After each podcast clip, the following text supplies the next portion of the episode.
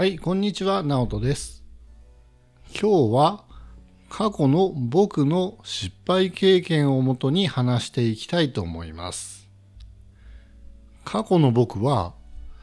例えばですけど、これは怒るところだ。今は怒っていいんだ。みたいな感じで、怒りというジャッジを自分で下していたり、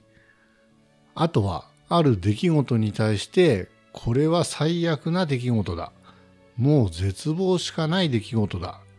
というような感じで、一つの物事に対してネガティブな意味付けを常にし続けていたという経験があります。そんなネガティブな状態から今は前向きな状態になったというお話をしていきたいんですけど、どういう視点を身につけてこの出来事に対する視点を変えていったのかというと一つの出来事だけではなくなんとなく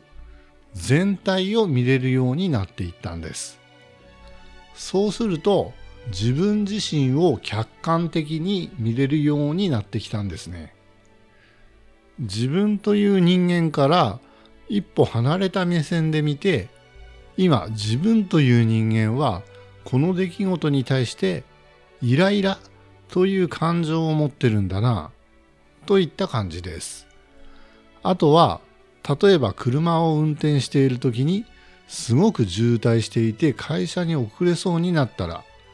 イライラしたり戸惑ったりすると思います。そういう時もですねただ単にイライラしているとどんどんイライラの感情が強くなってきてしまうので今は渋滞という出来事が起きている。このこと自体には何の意味もなくて僕という人間は今イライラしてるんだなという感じでイライラしている僕を客観的に見るという目線がすごく大事なんです。これと同じように怒りという感情が出てきた時も自分という人間はこういう出来事が起きた時に怒りという感情が出てくるタイプの人間なんだなみたいな感じで自分という人間を常に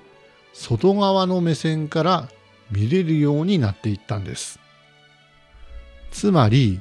自分自身の感情を統合することができたんですね。ネガティブな状態にいる自分もポジティブな状態にいる自分も全部自分自身の出来事に対する意味付けで感情が揺れ動いているんだ。ということを第三者的な目線で俯瞰して見るんです。そうすると自分の感情が統合されてきて怒りや憎しみ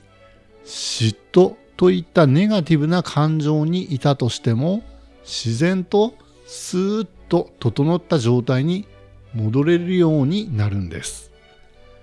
客観的に自分の人生を見るというのがネガティブな感情から脱出するのに僕はすごく有効でした。